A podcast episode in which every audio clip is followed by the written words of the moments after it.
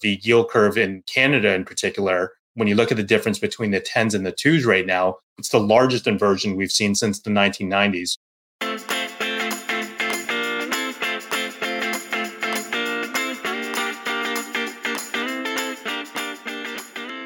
Welcome to ETF Market Insights, a podcast where some of Canada's leading investment experts guide you through the world of exchange traded funds. Brought to you by BMO Global Asset Management.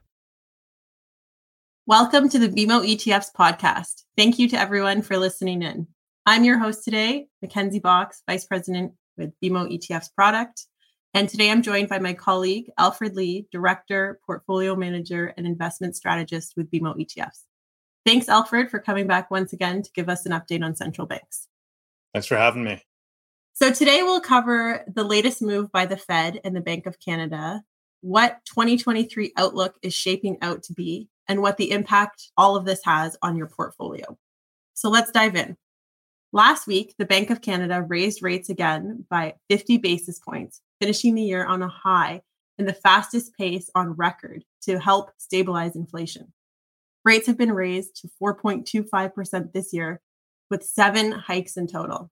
We saw the Feds respond similarly with another 50 basis point hike. Was this in line with market expectations, and what has been the impact on the markets? So far this year, you know, to your point, we've seen a lot of action with central banks, both with the Bank of Canada and the Fed as well. This week has been no exception. So we both got um, the recent meetings from both the Bank of Canada and the Federal Reserve as well. So, in terms of the rate hikes, um, both of them were largely in line with expectations. So, why don't we start with the Bank of Canada first?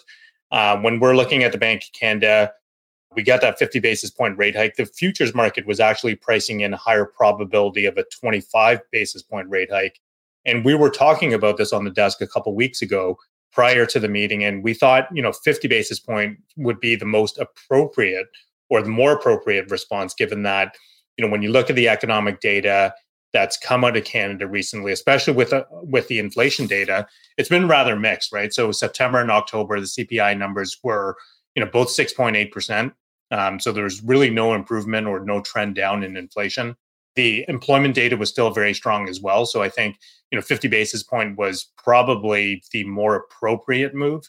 Uh, moving on to the U.S., the 50 basis point was largely expected as well. So some of the people in the market were calling for a 25 basis point rate hike, but you know, given that inflation still not under control, I know a lot of people were focused around that CPI print that came out earlier in the week, which came in better than expectations. But I think you know, 50 basis points, as I mentioned before, it's it sends more of a message than 25, especially if you know the expectation is now that you know the central banks potentially will take a pause here. Um, I think you know going out with a 50 basis point um, is probably a stronger message to send. Uh, but in terms of market reactions, it's it's been pretty mixed. Initially, after the FOMC meeting, it was bullish at first. I think a lot of people were reacting off of that, you know, possibility of a of a pause in in hiking rates. But you know, after more of the commentary came out, I think it was a little bit more mixed because we got the raising of the dot plots, which was more hawkish in my opinion. Um, but also when you look at uh, some of the comments that came out, and Powell said that you know rates were going to remain restrictively high for a while. That basically took out the possibility of a rate cut in 2023, which the futures market was pricing in. So overall, I think I spent a little time on the road over the last couple of weeks, and a lot of investors were saying, you know, we got to prepare for the new normal. I think we're actually have to prepare more for the old normal because I think the last 10 years has been more abnormal where a lot of investors were getting used to zero interest rates. So um, I think over the next couple of months and over the next year, uh, we're going to continue to see interest rates normalize, which um, I think from a functionality standpoint for the markets will be a good thing. Thanks, Alfred. I think a lot of investors are hoping that rates start to stabilize soon. Moving to the next question, uh, you just mentioned it briefly that the Fed raising its dot plots at the recent meeting which are the Federal Open Market Committee, FOMC members, anticipate rates to be in the upcoming years. So the 2023 terminal values are what the market seems to be focused on, which moved higher from 4.6% to 5.1%. What's the reasoning behind this? Yeah, so you know, um, you know, when you look at the dot plots, um, certainly one of the focuses of the meeting, um, you know, the FOMC meeting. But I think, you know, how the Fed has responded in this last meeting, I actually think is the um, appropriate response, believe it or not. So, you know, when you look at interest rates and you take a look at how long it takes for the impact, um, and you know how how long it takes for it to be felt in the economy, generally takes 18 to 24 months for interest rates to take an impact. So even with the first rate hikes that we got from the Bank of Canada and the Fed earlier this year, we don't really know the full effects of those um, of those interest rate hikes. So I think from a central bank standpoint at um, at this point, I think you know it's very prudent to take a pause here and, and kind of let the market digest and have you know the market fully react to um, some of the more tighter monetary policies at this point. But you know, anecdotally, when I look around, it does look like that inflation is starting to dissipate especially on the good side. On the services side, you know, obviously it's been a little bit more resilient, but you know, with a lot of people being locked down over the last two to three years, I think people just want to get you know traveling and going out uh, to the favorite restaurants out of their system. Um, so it's a little bit more resilient on the service side. Um, but by raising the dot plots, what the Fed allows them to do is that you know by moving the terminal value in 2023 higher, um, it essentially allows them to take a pause here if needed.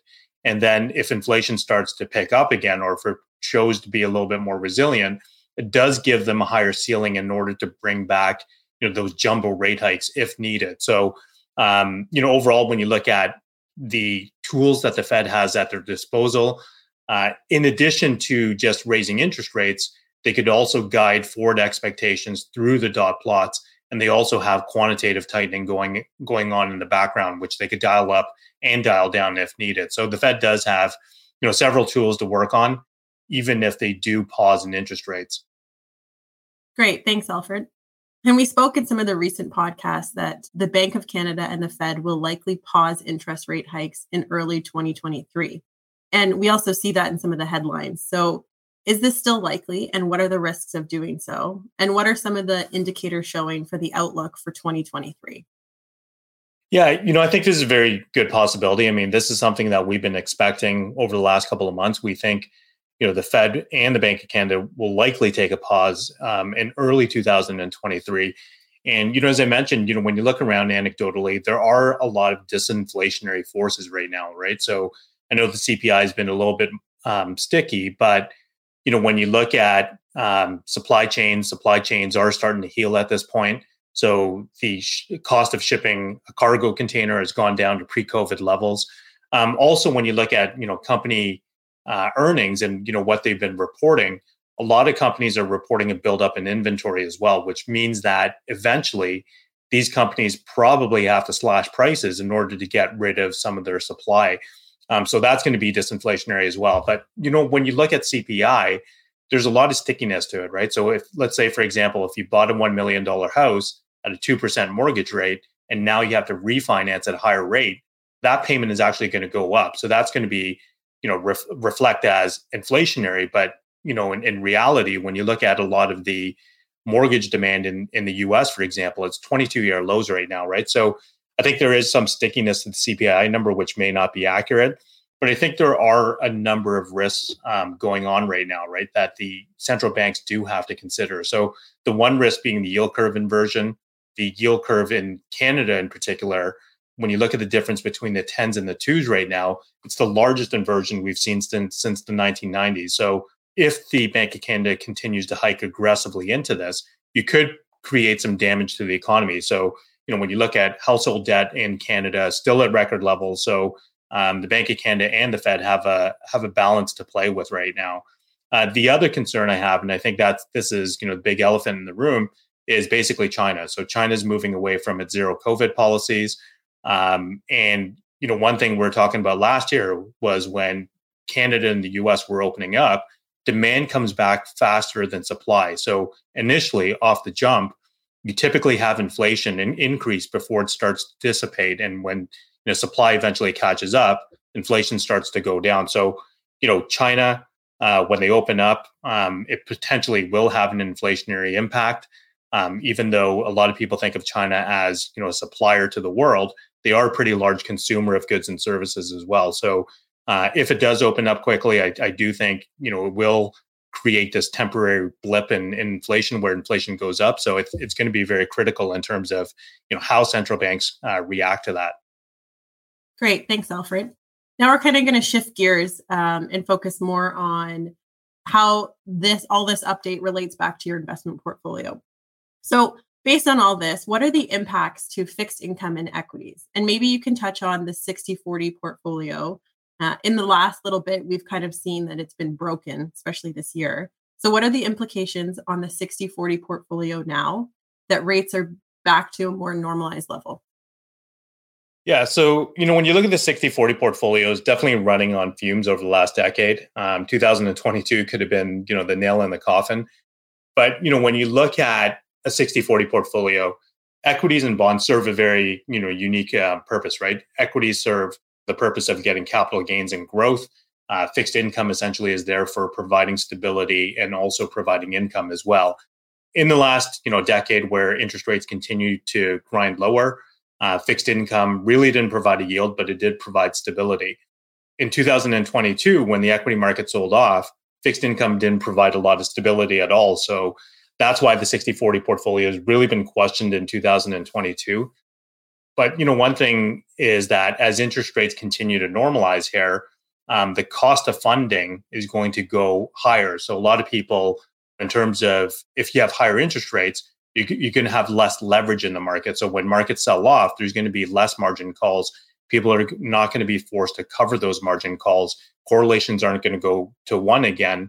So that effectiveness and that correlations between equities and bonds should improve. But overall, I think you know this should provide a rebirth to the 60-40 portfolio. Also, I think is going to be a great market for you know bonds, for example, um, because if you're getting you know let's say a six percent, six and a half percent coupon or yield to maturity from fixed income, makes a lot of sense to dial down risk in your portfolio and take some of that equity and move it into fixed income. Um, so I, I do believe that you know things like um, ZMU, which is our midterm U.S. investment grade ETF. You know, it's yielding probably in the neighborhood of five and a half percent, six percent. Uh, at some point, you know, that's going to be a good alternative. Not necessarily an alternative, but investors may want to take some table or take some weight off of equities and move into an ETF like that. Great, thanks, Alfred. Now, how should investors position their portfolios given the current environment and the expectations moving forward for 23? So, we've been big on barbells, both on the equity side and the fixed income side. So, equities, for example, I think a good way to play this is you know, you take part of your allocation and allocate to low volatility ETFs.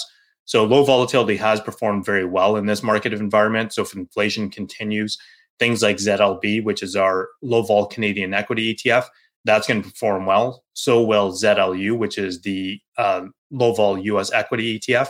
And then if you combine that with something like a quality factor, um, something like our US quality ETF ZUQ, um, that should perform very well, right? If we get um, interest rates stabilized. So quality factor, you know, we're looking for companies that have low financial leverage, high return on equity, and low earnings variability as well. So you know, by screening those metrics, you essentially have companies that have very strong balance sheets. Unfortunately, this year quality has not performed just because of its tech weighting.